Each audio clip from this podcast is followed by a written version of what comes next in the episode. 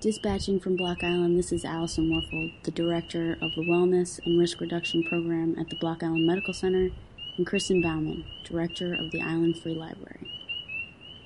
This is Wake Up Well, a community conversation around wellness in the COVID 19 crisis and beyond. Thanks for joining us. But it could have went either way. I feel like because I really had a strong sense of myself, and because of my Block Island, um, I don't even know what you call it, but like that kind of security blanket that Block Island allowed, like allowed me to carry around with me in a way, um, really protected me. Why did Why? you Why live did? Here? Why did I live on Block Island?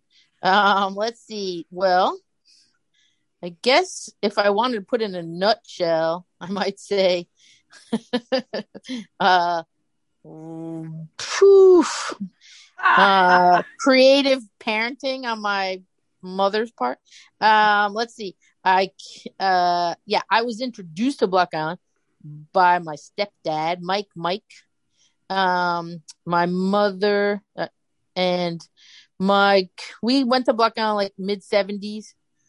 I grew up on pretty much on Payne's Dock with Doors and Fred and Young Cliff and Baby Sands. Um, I was probably in the mid 70s, I was like eight, eight ish or whatever, lived on a boat. And then I think what really, I mean, I loved it. Of course, it was great. This little community on a boat. It was so much fun. Um, but then I would say one particular about four years of doing that. One particular fall, we stayed out a little longer on the boat, and we were in the hog pen. Uh, you know, at, and and in with the boat, and I enrolled in eighth grade because school had started, and I was like, let's stay. And I mean, let's get me in school. Uh, I wanted something to do, and it was, and I loved it. And then I came back in the spring and finished out eighth grade and I loved it. And then that next year, I was like, I'm going full time, full court press. I stayed with uh, Mrs. Crabtree that first year. She was a secretary up at school. I don't know if people remember her. Um, but then uh, basically, it all kind of took off from there because I met John Donnelly, my uh, brother from another mother, as they say. Uh, and Mary Donnelly was generous and opened her home and uh, she made it really possible for me to stay out there and i did and that really started my year round run. And then I, there wasn't it wasn't a question. I never i never questioned like what am i doing out here? It just felt like the place to be. Uh before that again like my mom you know might have not have been the most uh mothering the most mothering of mothers but but they but her and and Mike introduced me to this great place that really uh you know supported me. So there I stayed. I graduated from Island School. I went to Vermont for a minute to go to college. I, I don't even know. Oh, some friends. Actually, yes, I do remember these people that I had made friends with out there that were kind of like big sisters um, at the time. Because I was growing up in the marinas, I was spending a lot of time at the oar. Um, and as a young person, you know, sitting at the bar with Harry, eating, you know, burgers and uh, banana pancakes. And uh, they enrolled me in college. Like they filled out an application. I got an application that said you're you're accepted to Champlain College in Vermont. And I was like, I didn't even apply. They applied for me because they knew I had graduated and I hadn't really done anything to kind of go to college. Block Island was lacking possibly. Block Island School in um like that kind of structure when I was younger. Um and and or I just didn't take advantage of it. I think it was a, a combination of both. So they enrolled me and I got accepted and I went and it was really cool. Uh, they were up there at the time as well. These two, these two ladies that worked at the Oar. Um, but I ended up coming back to URI, studied art, I'm curious if you can identify what it was about the Block Island School in eighth grade that made you want to stay. Say, I mean, community, um, a sense of belonging. I think before then I didn't really have. I mean, I did an only child. You know, no brothers and sisters. My mom didn't have brothers and sisters, so I didn't have a really big family. So there was a there was a feeling there, um, and this kind of acceptance, and it just it it it felt it felt weaved through the island because it wasn't only in Island School, it was also like late a little later, like from college, but still still going back to Block Island for summers. Like I didn't have a home up there. So I lived in my I lived either sometimes I split the time between on the boat or at Mary Donnelly's. But again, because I was of this lack of like supervision or creative supervision, as I'm calling it now, um, allowed me to kind of make my choices where I wanted to be. Um, so I might be at Mary Donnelly's, but I might be on the boat, or I might. I lived in the back of a station wagon too. Um, uh, I also lived in my van. I parked in Mick and Judy's yard for a couple of summers. I parked under Subi's apple trees in her yard. Um, eh, people welcoming me, letting me be myself. I think that that whole feeling of um, being taken care of, but but unsupervised, really helped create kind of who I am. That's really interesting. And where do where would you say Kristen and I come in just to bring maybe people who do not know who you are and who we are? So Kristen had a couple of buddies and I remember as, you know, as in when you're growing up on the island, especially I mean, I don't, I can't speak for now because I haven't spent, you know, a winter out there in a while. But like when we were younger, you know, there's not that many people on Block Island. So the summer people really stood out. And then there was, there was like, and then there were different categories of them. So Kristen and her buddies seemed uh, kind of cool, interesting, and they were like city folks. You know what I mean? Like, uh, and so when I would run into them or see them, I would be like, there are those people. I mean, I don't have, unfortunately, I don't, Kristen, maybe you remember the exact, do you remember the, the part that stands out for me the most is that you're, is that Carrie, a friend of ours, like it was a friend of hers, but I knew she was Kristen's friend, but I didn't know her yet. She came, I worked at State Beach, um, with John Donnelly, Liz Donnelly, Alex McCabe, under the watchful eye of Lisa Sprague. One of my best jobs, one of my favorite jobs, State Beach, when we used to have baskets and we rented them. Um, and she, I lent her my skimboard, and then she never returned the damn thing. And so then, but it gave me reason to like every time I saw Kristen, I'm like, "Where's your friend? Where's your mean friend? I want, I want my skimboard back." but I eventually got my skimboard back, uh, and then Carrie and I became friends. Uh, Kristen, do you what do you remember? Well, we we were. I came to Block Island with Carrie and her family, mm-hmm. and we were Jersey people. But right. I guess you know, but we went to the city a lot. We lived close to New York City. Yeah. Um, I I sort of remember those days of you at State Beach. I do remember them. What I think about is like, what didn't State Beach have that like it had like its own jetty, right? What yeah, the hell was that thing? Two. It had yeah, it had two. It had two jetties on the beach. I remember those days, and I remember you from that. Um, mm-hmm. I yeah, will say, I will say though, we were teenagers though.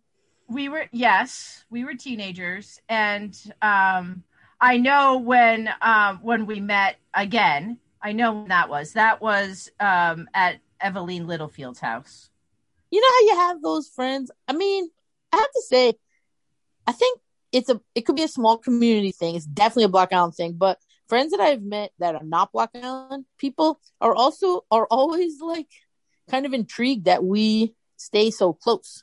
Um and that we might not see each other for, you know, chunks of time, but then we're still really close. Like we didn't lose some like we lost like time, but not there's a deepness that I think Block Island, and at least my experience, really connects us all. Because I know that again, my friends that I've made that aren't Block Island friends are like, oh, I don't even talk to certain people anymore because I've never had a chance to really run back into them. But because Block Island is this place that you know just stays with us and we keep going back, we yeah. um we it allows us to not see each other for years. and still be connected. Yeah, that connection is very strong through this piece of land. Very, very strong. I agree. Yep. I think about that often, and Yeah. and we have a very strong collective of uh, women that we're very close to and remain close to, and I believe we will always be close to because of this piece of land. Yeah. And it's some of that kind of history that and i think we'll probably talk about this a little later but just kind of what's happening to block on now and like Right. our memories. And you know the island's changing a lot. And i i had just a conversation the other day with a very close friend that owns a house out there. But it's like what does this mean for the future? Like in a sense like do we like where it's going? Are, do we feel like the same ways? And i always say like they you know they can't take our memories kind of thing even if they take the island even if the island changes to this extent where it's not what it used to be we still have those memories. Yeah. and that and then allison you i was at block island school. I remember your parents being hired. Um they were Huh. like the cutest nicest couple joanne and john warfel. And uh, um yeah they were so sweet and nice. And then they had these two kids as you know them allison and uh johnny and god knows why but i became their i mean god knows why they chose me but somehow i became their nanny. Or maybe I, uh yeah. Allison you you were young. I don't how old were you? Like i don't remember. I just have pictures. You looked like little. And johnny was littler. I remember him. He was still kind of in diapers but he was good enough where i could go the morning your mom could give him to me in diapers and I could get him back to her before he really pooed in them. And I was always so happy about that because I never wanted to change his diapers. Maybe I shouldn't have said that and over the. If Joanne, if you're listening, I'm I'm that I'm sorry. I just didn't want to change the dirty diapers. I think I was like four, probably. Because uh, yeah, yeah, probably about four. You So- were pretty darn cute. I know that. Mm. what year is that when you're four? Uh, that would be ninety, maybe. Oh, 90, yeah. Okay. Yeah. yeah. And you know, again, feeling accepted, you know, part of the family. I watched their they trusted me with their kids. And I mean everybody was my other peers were also uh you know, babysitting too or nannying. So we just I mean, that was a, the, if State Beach was my you know, one of my best jobs, nannying was also one of my best jobs. I mean, I got to go to the beach every day with these two kids, play around, have fun. Like teach you them things. us. Yeah, you taught us so many things, like how to drive. And um, At four. At four. at four, and it's never too early to learn a little bit about Mhm. driving. Yeah. hmm I feel like we talked about lots of things, politics, hmm right? I, I learned who Nelson Mandela was. Exactly. hmm It, as you should know at four. hmm So, but let's let's just like let me just like can we just like loop back to eighth grade? You could feel those things in eighth grade. Which things are those? Well, that that sense of community and connection.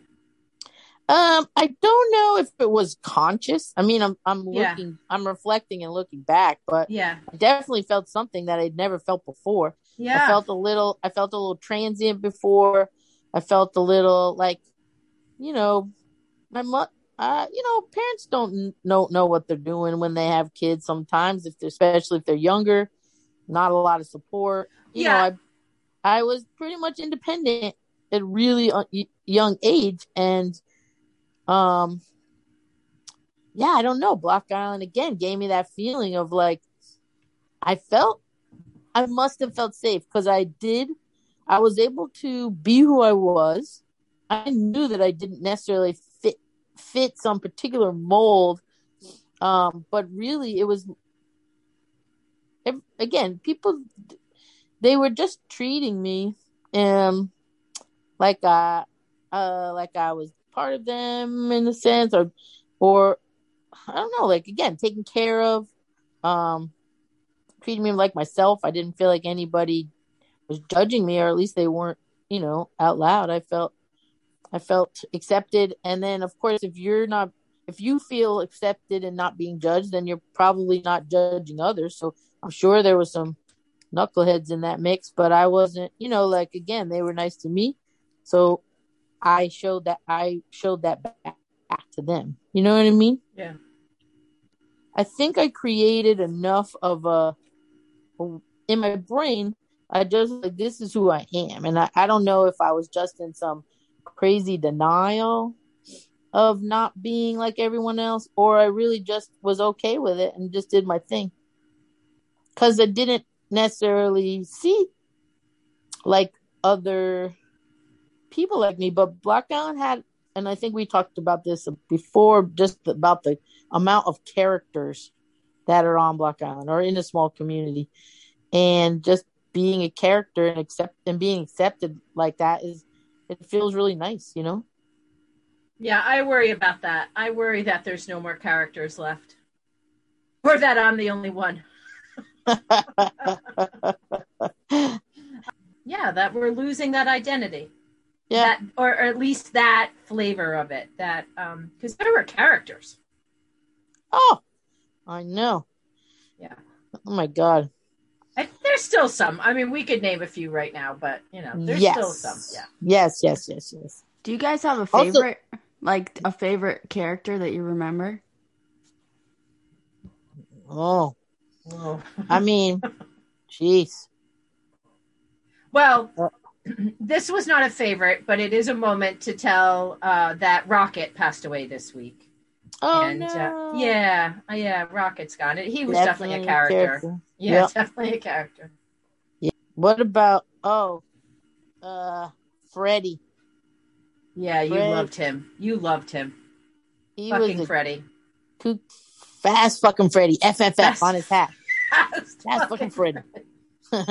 he tax when I was a, taxi drived out there for a while, and he was my you know a fellow taxi driver, and he would just tell stories and you know to the to the tourists and stuff, and I just was like, I want to be just like that guy. Like he seems unhinged, but at the same time, like you know, sometimes when people kind of talk crazy, but they but but it's not like they're making shit. Well, they might be making stuff up, but they but they kind of believe it at the same time. Like basically, they believe it to the point where you believe it when they're saying it. You know what I mean? Yeah. Like like Vicky Vodka Vic Vicky Murphy. She remember her? Yeah. R.I.P. She at the um at the number one cafe, also R.I.P. Uh, she would come in, and she would have the Bible all broken down and like underlined and skip and like she would have like these passages all kind of cut out, but then somehow take out all the words except the ones that somehow referred to why God thinks we should all smoke weed. And she believed it so intensely that I also I was like, of course that's doesn't it makes total sense. If you take mm-hmm. out all those words out of that passage and only circle the ones that talk that are like God, growing, high, you know, like you could make a whole other passage that really only focuses on why it's okay to smoke weed. You know, so she You know- was one of my favorite characters. there you go. I don't. I don't want to get off the favorite character topic, but we do a library program of that of um, found poetry, where you block out words and then it's a new poem. Oh, that's a thing? Oh, that's a thing. She was Wow. doing a thing. I don't know if Everybody- she knew she was doing a thing, but that's a thing. Found Yeah. poetics. So was Kristen the first person to introduce you to New York? Like to really take you there and show you around? Yes. Well, I think so. I Um, mean, I know the brain's a little foggy, but like, does that feel like a fair statement? No, that seems like a totally fair statement. Yes. And you know, growing Wow. up on Block, th- here's the other thing about Block Island. Like, I was not fooled by like the uh limit of other things. Like, I know there was this really great community and everyone was accepting, but a lot of it was very white. It was very, um, you know, not so city-ish. Uh, you know, so it was a lot of other things that were missing. And so I was always curious about those missing pieces. And, you know, anyone who came into my world that might have a, uh, you know, a line into these missing pieces, of course, was like an extra bonus because it was like not only these people nice, but they have, you know, they've got connections to this other world. Yeah, we, we, we definitely we that's were a whole in, other podcast. Yeah, that's another podcast because you know people are getting very famous writing these books and making these. I watch all these Netflix videos and I was like, I was there, I did that, I was Yeah. there. Like we really we were in New York at a i guess every time in New York is a cool time. I guess that's kind of like the beauty of New York or, or the the magic of New York. But it felt very cool to us then. We were we were we were running around Studio 54 and we knew, you know, good bars and drag shows and we were like dancing with Madonna and like literally like uh, you know, we were at Boy Bar which was like Madonna's haunt and we were in a lot of cool places at a very cool time. I think about Yes, that you were. often. There's yeah. the Palladium. Palladium. Keith Haring was hot. We were like right at Keith Haring's feet all the time, and Yep.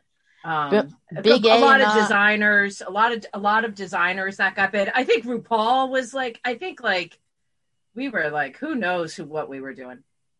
Nobody really remembers, but you know what? Like you could just make it up. We're gonna make our own Netflix movie about Boy Bar.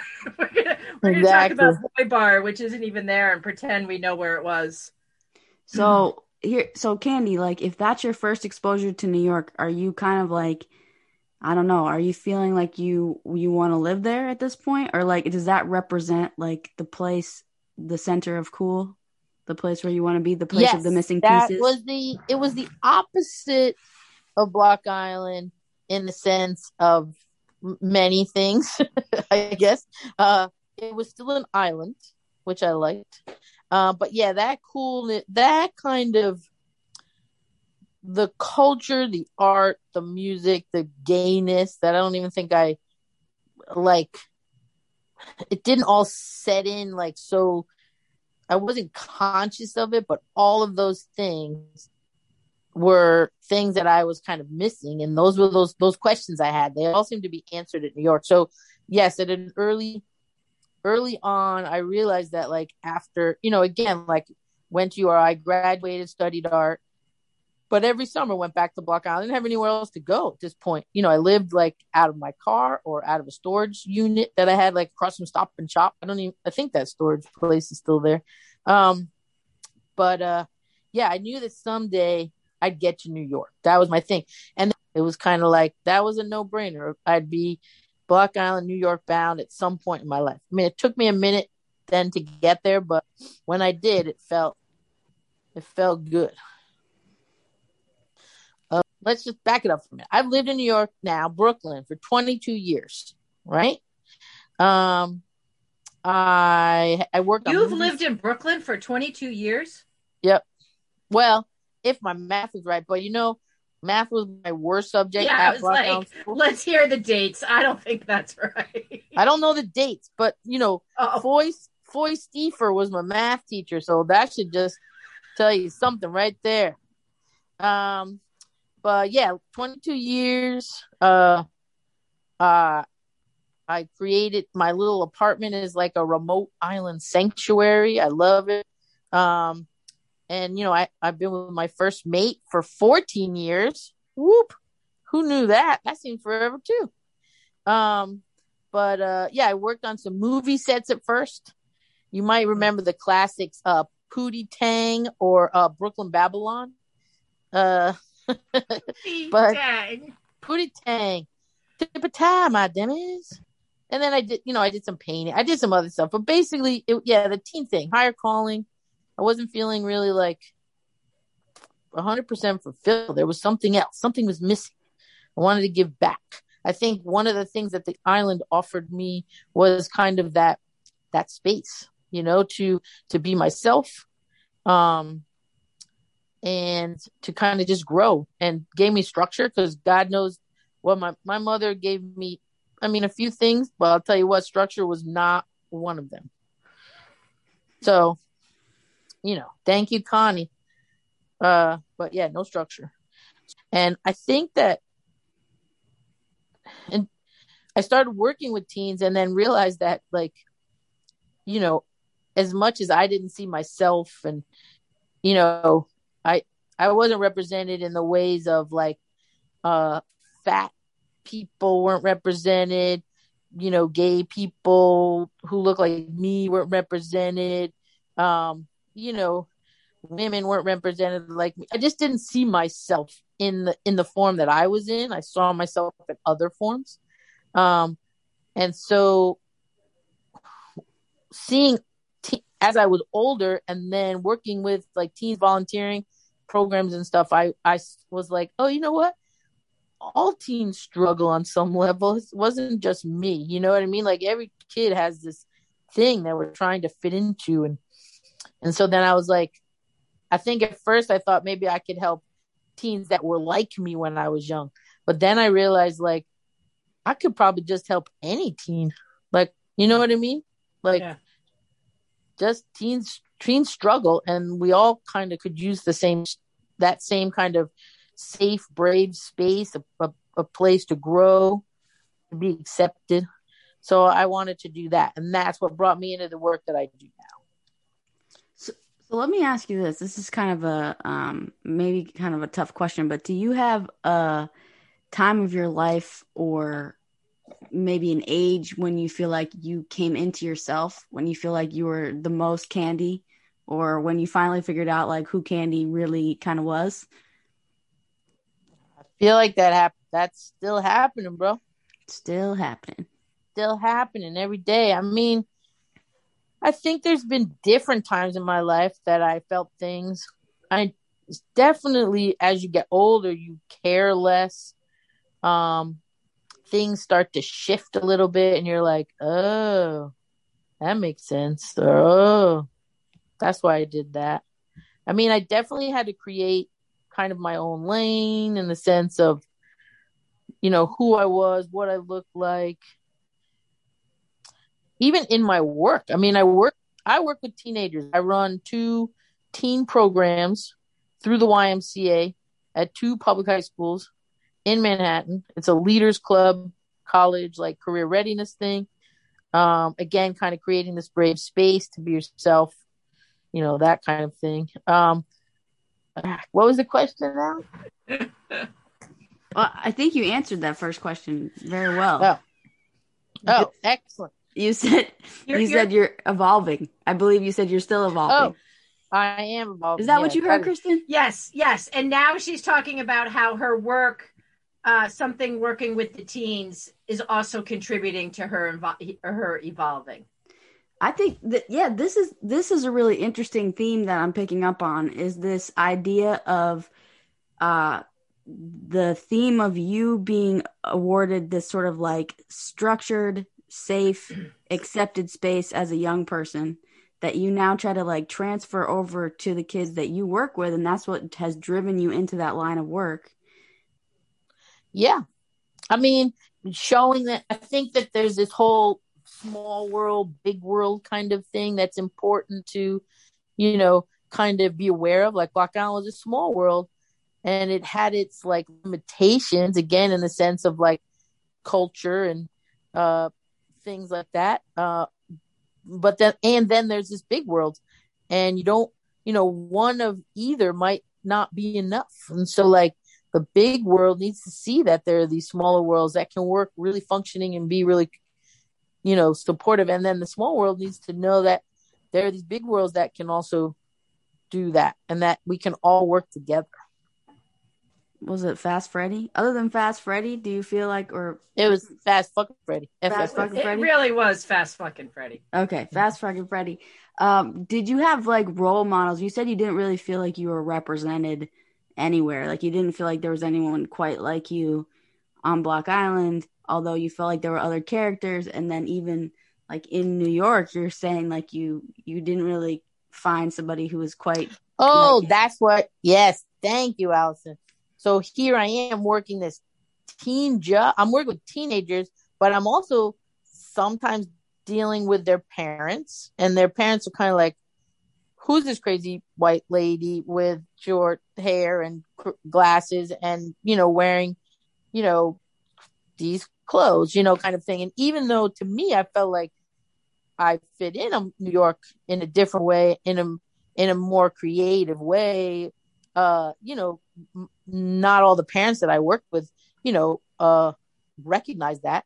Also, the school systems, you know, that I have to walk through schools and talk to the principals and stuff and the teachers, and and I don't, and I definitely stand out in that sense.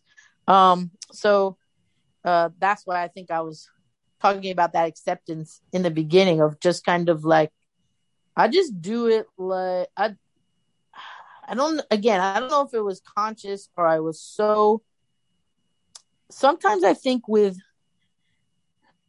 being yourself, you know, you if you don't fit these other like ideas of what that is, you have to create this kind of like a buffer or or a distraction. It's kind of a both. Like in my family, I have a very small family, right? Like so there's my mom who's kind of missing in action, so to speak, when I'm growing up, and then there's my aunt who is present in this way that's like almost too much. Like put your hair in bobby pins, wear a dress, you know, that kind of thing. Like the very opposite. Doing both of them out of love.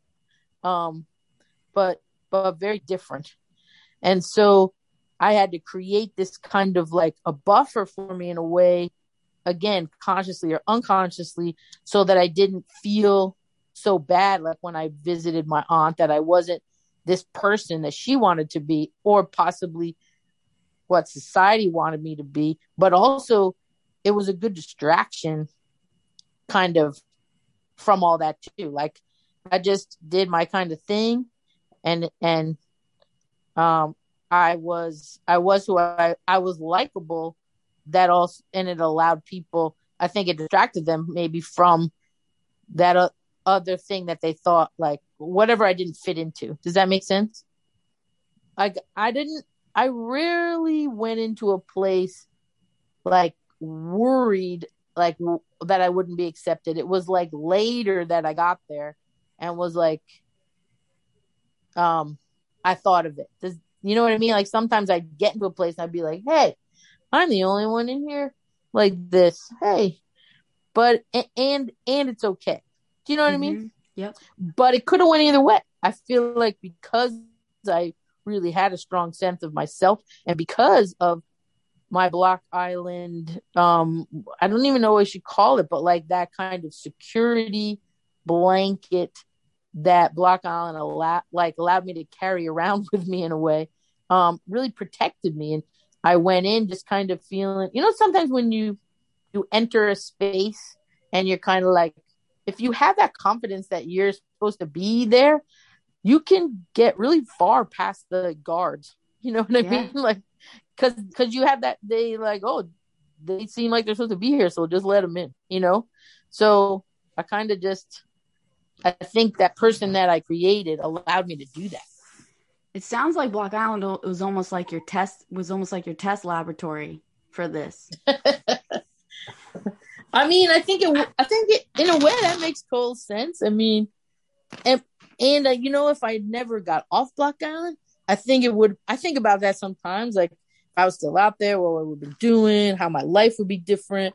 You know, people are out there. I still have obviously friends out there. They have families, they have houses, da da da. And I wonder like how my life would be different, but I also wonder about all those things, all those ways I wouldn't have been able to develop because of um the lack of things. You know, like uh I think someone like Kristen, I always uh, admire. You know, Kristen left Block Island for a while. Remember Kristen? Yeah. And uh and that was hard for us. You know, we were it was we had a really tight knit group of people. And, you know, Kristen was, I would say you're probably one of the first ones that like ventured off and got a kind of a quote unquote realist job and a real and a different life. And, and, um, I don't know. I think, I think it was hard. I, I'm, I don't know. I'm sure it was hard for you. I think it was hard for all of us in that sense. And then for you to then to come back and, and now, uh, you know, I think at the time, maybe you you might have and i feel like we've talked about this a little bit like maybe you even kind of felt bad like you were missing something because we're all still there but in fact you were growing in this incredible way that for myself, I'll just speak like I grew later, but you know, you grew in this way that you were then came back and now you're you were experiencing in, a whole different new realm for yourself, which again I admire a lot. And Allison, I would say that you kind of you did the same thing, right? I mean, you were a kid, but you didn't have to leave, but you left and did your thing, and now you're back. And I remember when I heard you were first back, I was like, "What the heck is she doing back here?" Not in a bad way, but more like, you know, you, you were doing these things, but you you had this, you know, whatever brought you back, brought you back, and it's it's it's admiring that again, you guys come back and creating these things for yourself and and making it work. Yeah, I think you know a lot of people. There's a lot of maybe Block Island angst has been anyway in my you know growing up here that if you stay there's something wrong with you if you leave then you should stay gone and so like when do you leave when do you come back and i think part of my evolution has been just getting really comfortable and feeling really good about the things I did when I wasn't here and the things that I can do now that I'm here. Um, I don't remember was this time or before when you asked me about role models. Yeah, I did ask about some role models. Yeah. I feel like I kind of thought of that for a minute and like there's definitely particular people I could call out. But you know, also as we get older, I feel like some role models that we knew when we were younger, they were role models for us for different reasons. But and then as we get older, we kind of learn more about these people, and then they might not be the biggest role model. You know what I mean? They're, they're kind of like almost like, you know, who I don't agree with their mm, th- ways of thinking, but that that shouldn't also. I I struggle with this a lot because then I think back like, like should that take away from from how they role model for me? Like like I didn't see those particular ways. That's not I don't I'm not attracted to them in that role model way because of these bad things that I disagree with them about. I I liked other things that they uh they showed me in a way. Does that make sense? Yeah, I feel like role models are timeless, right? They come to you in like a certain period of your life and they sort of are frozen in time because when you're looking at them, you are probably imagining yourself also in their time of life and what you might like to look at, but you don't have any context for any of that.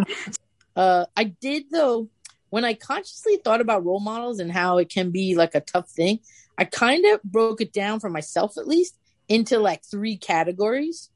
I thought that that was a little easier. Would you like to hear them? Of course, yes. we want to hear them. Yes. Cool, cool, cool. And then maybe this will help others think about role models. So, one role, so this one category fell under like um big families. So again, remember I said I was an only child? Yeah. Right?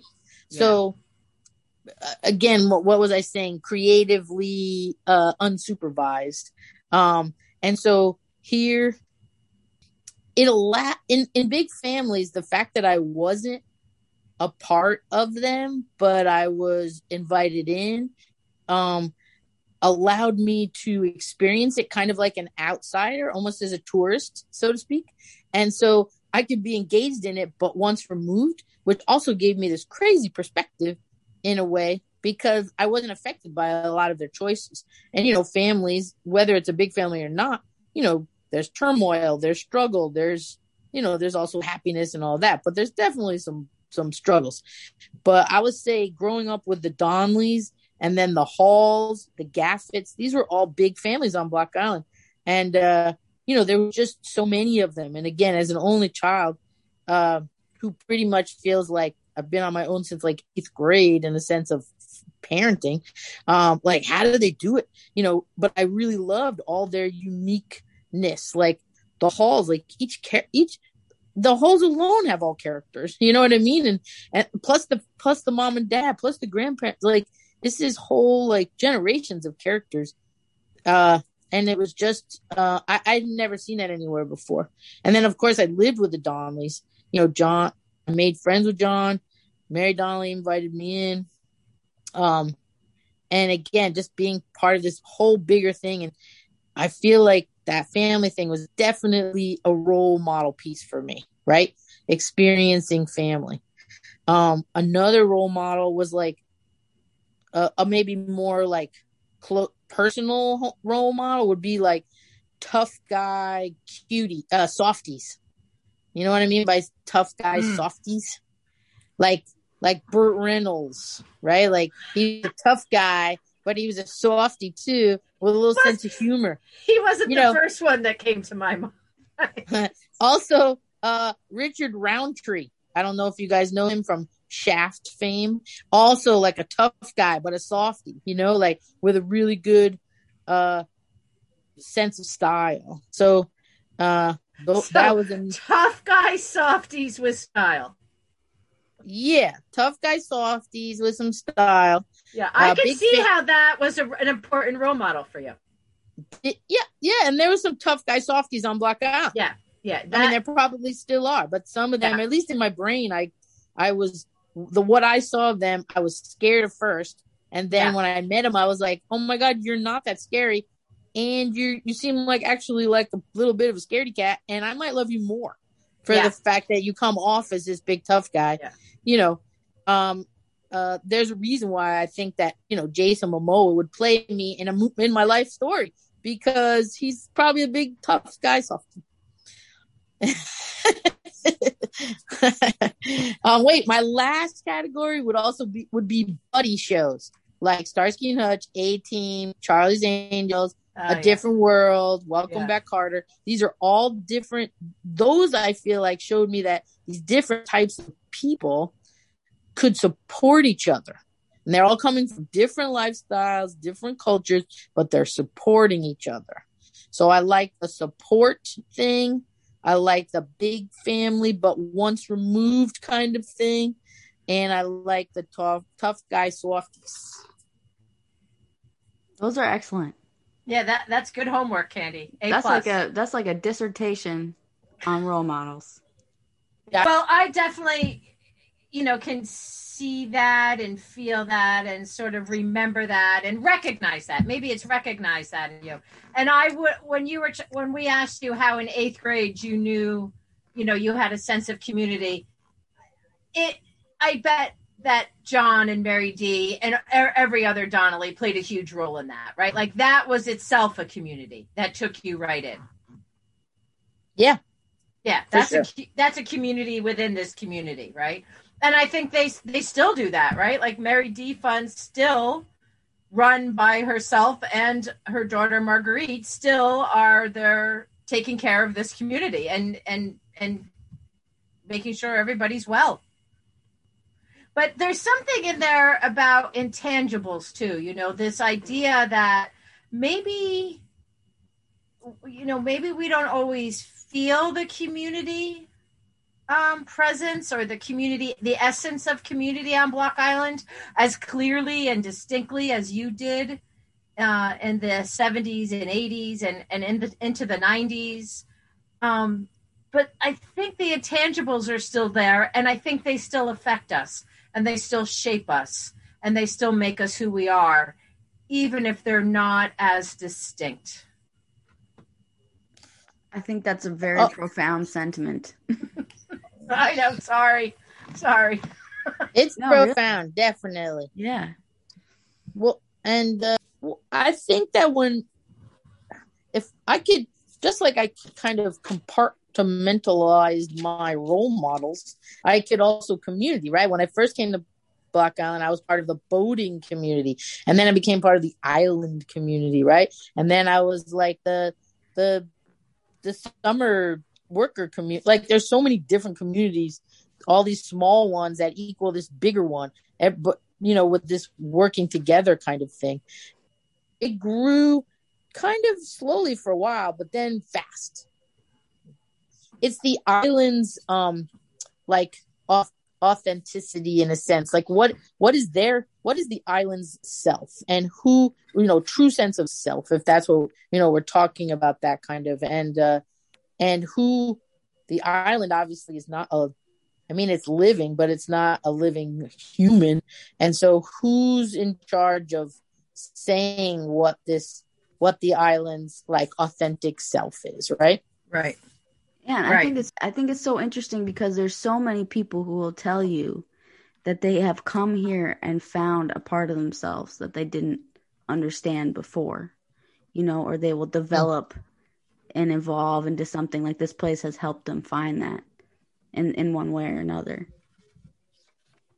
Well, when you're on a journey, whether consciously or unconsciously, I think finding, you know, finding that sense of that true self, if you believe in that kind of stuff, I guess it seems to increase um, when you have these, when you feel taken care of in a sense, right? So, so you you have creative relationships. you know i'm not creative sorry uh positive relationships um positive socializing you know like these things are this is and it's all about well-being right like we're we if if the island didn't if folks on the block island didn't accept me for who i was i would i wouldn't have felt so good about myself i wouldn't have been able to um you know try things and fail or try things and succeed um i would probably have a way different opinion of myself or i might have just left Block Island and found that somewhere else but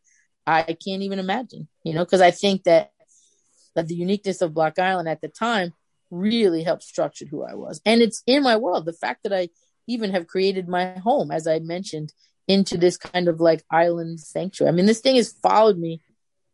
My life growing up there has has stayed with me, even though I haven't been there. You know, um, it has stayed with me this whole time. You know, there's this whole there's the whole gay world that uh you know we haven't really addressed in the sense of again i just it just is what it is um i don't really have like a coming out story and sometimes i feel embarrassed not embarrassed i guess but like some people have like pretty deep coming out stories and i figure i don't really feel like i i just always just was candy like in this way and whether that was good or bad it worked for me you know i didn't feel a lot of like I mean, of course, there was internalized uh, struggle and things like that. I'm not saying that my life was easy in any way, but I'll tell you, some of my struggles are not what you might guess they were around, you know?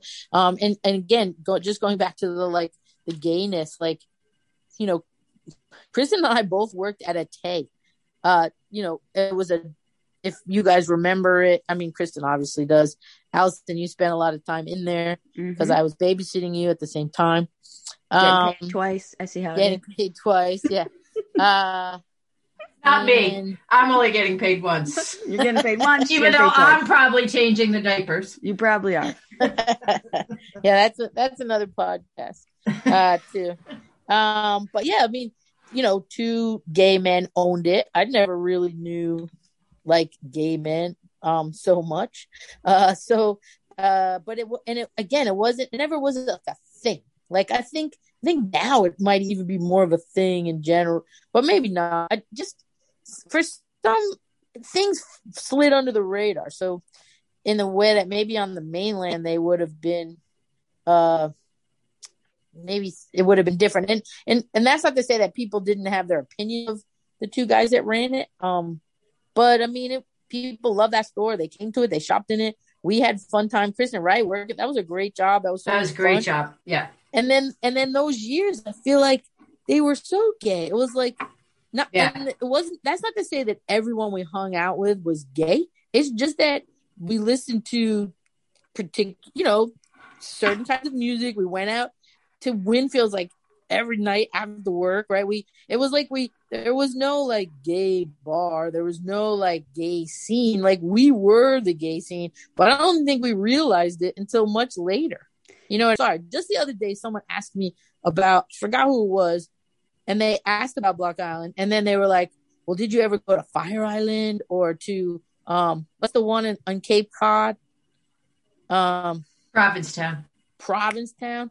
And I was kind of like, I mean, I went to both of those later in life, and I was kind of like, I again, I'm not. I, I I appreciate that there's this big giant gay scene, but I didn't. I don't. And I didn't necessarily.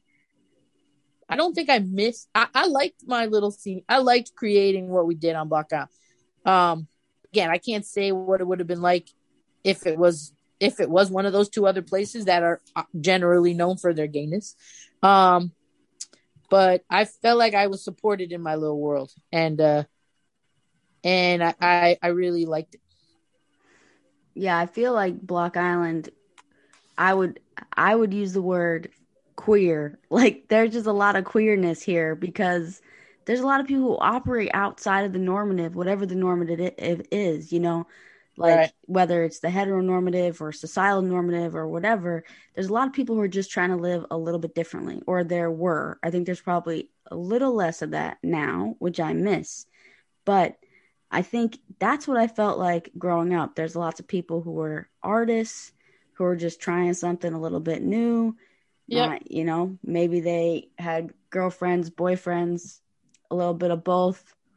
But it just felt like a, a free place to express yourself. Um, I mean, I don't know, like even like when I see pictures of me as a child, I'm usually like dirty and my clothes are on like inside out. Right. well, well, well, that was after, that might have been after that I babysat you because when you were with me, you were clean and you had some fly clothes. No, AKA I, I, a tay. I definitely had fly clothes, which I chose to wear inside out MC Hammer hats backwards, like lots of weird, like so. But I think that maybe at least now, like the kids I see now, right? There's not a lot of kids who are able to express themselves in that way, and that was like natural to me. That like, why am I wearing my shirt inside out and backwards? Why is there a picture of me doing that in the works? And, and nobody corrected me. No one said like, "Hey, listen, you're here for a picture why don't you turn your shirt inside out and put the tag in the back? They were like, this is Allison. She's like this all the time. And she's eight. And this is her being her most fly self. And I hadn't thought about this in a long time, but I, I think it's true still.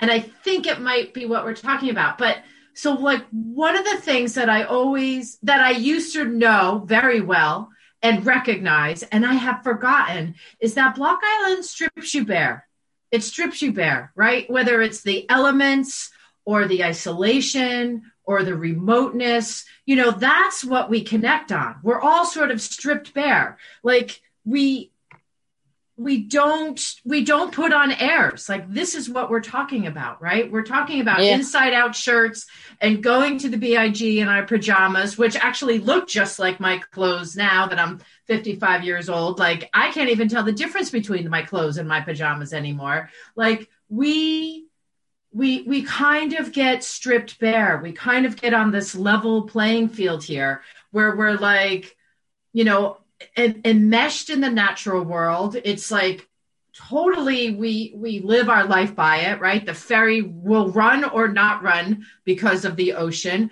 The plane will run or not run because of the skies. Um you know so we get this like we just sort of are here. And that's where we're given this space to be who we want to be we sort of all start there right? We're like we're like this is this is you you do something because you want to not because you have to wear that clothes or you have to dress like that or you know you do it because you like it. This is where we get to develop that sense of us. Kristen that right. was good stuff right there. Just wow Wow. Wow. And, and, I think that's I think that's the fear. I think that's what we're that that's um this fear for Block Island. That that that that we're losing that, right? The more we pave, the more we build up, the more ferries that actually do run because they're bigger and they run more often and they come here more often. The more people come here who don't understand that and actually dress for dinner and don't wear their pajamas to the big you know like that's i think that's part of the fear. Mm-hmm. right. I, have i have a couple things. First we should be wearing our pajamas outside because all if you just look back at a history of mobsters mobsters wear their pajamas outside and they everyone thinks they're a little crazy but are they crazy or are they running like a whole entire mafia in their pajamas. That's something to think about.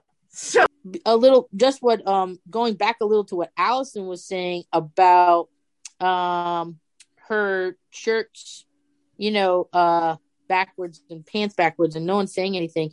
I think that they I think also and, and this is probably I mean again, my own experience growing up is Block Island. So small town, but also really non-gender specific roles in the sense yes. of like women did everything, dudes did a lot of things. Um, you know, so it's like the dudes are cooking fish on the grill and the ladies are chopping shit down and they're all not wearing dresses. You know, like yeah. um yeah. I remember this is a funny story. I just a short one. I remember the first time I made I made some, you know, as I lived on the mainland, I made some, you know, extremely gay friends, gayer than anyone I had ever met. And these two women in particular, uh in in in uh Austin, Texas. Um Gretchen Phillips and Ann Spektovich. I and they're great people. I love them dearly. And the, and the, first time I brought them to Block Island, you know, I explained to Block Island what it was.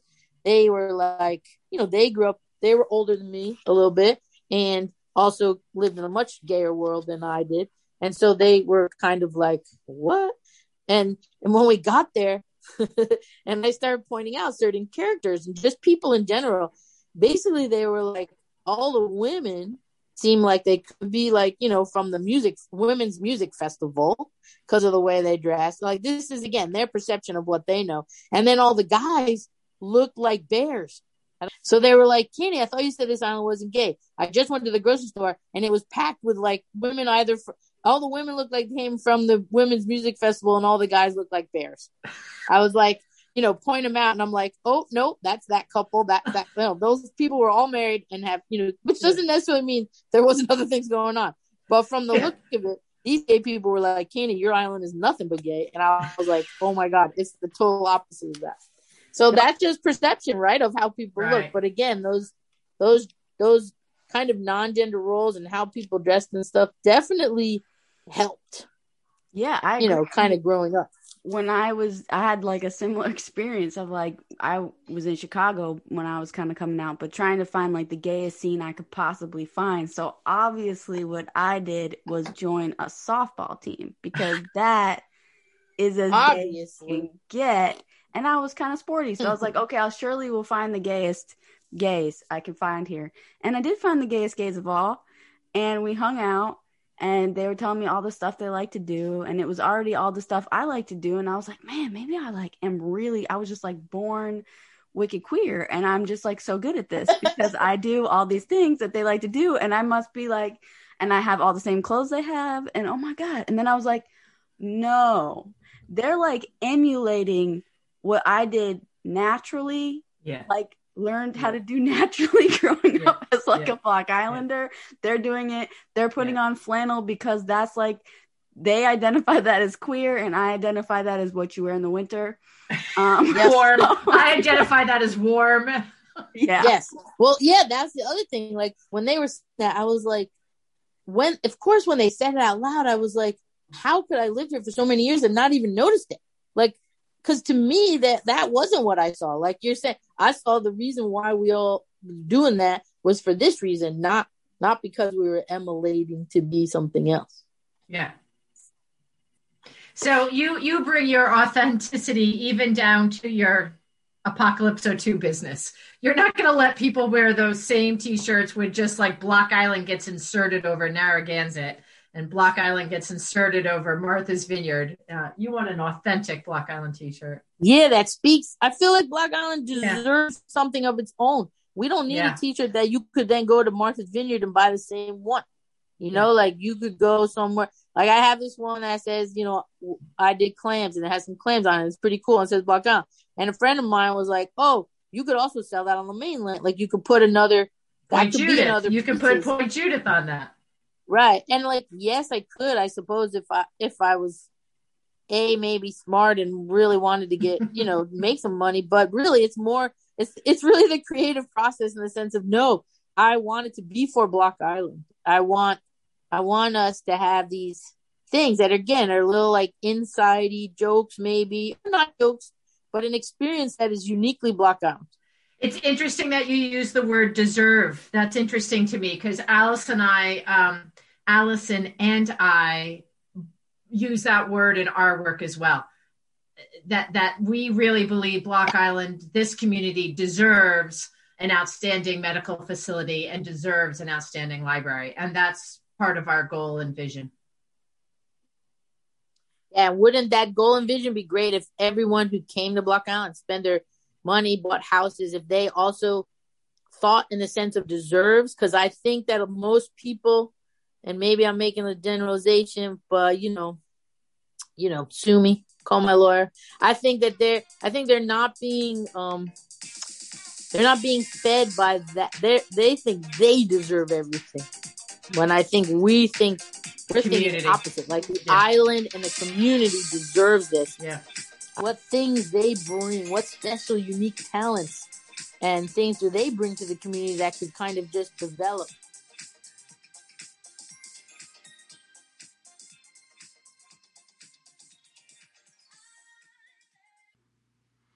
Wake Up Well is produced by Dry Brush Studios. Thanks for listening. If you'd like to get involved in the conversation or offer comments or suggestions, please email us at wakeupwellblockisland at gmail.com. Thanks.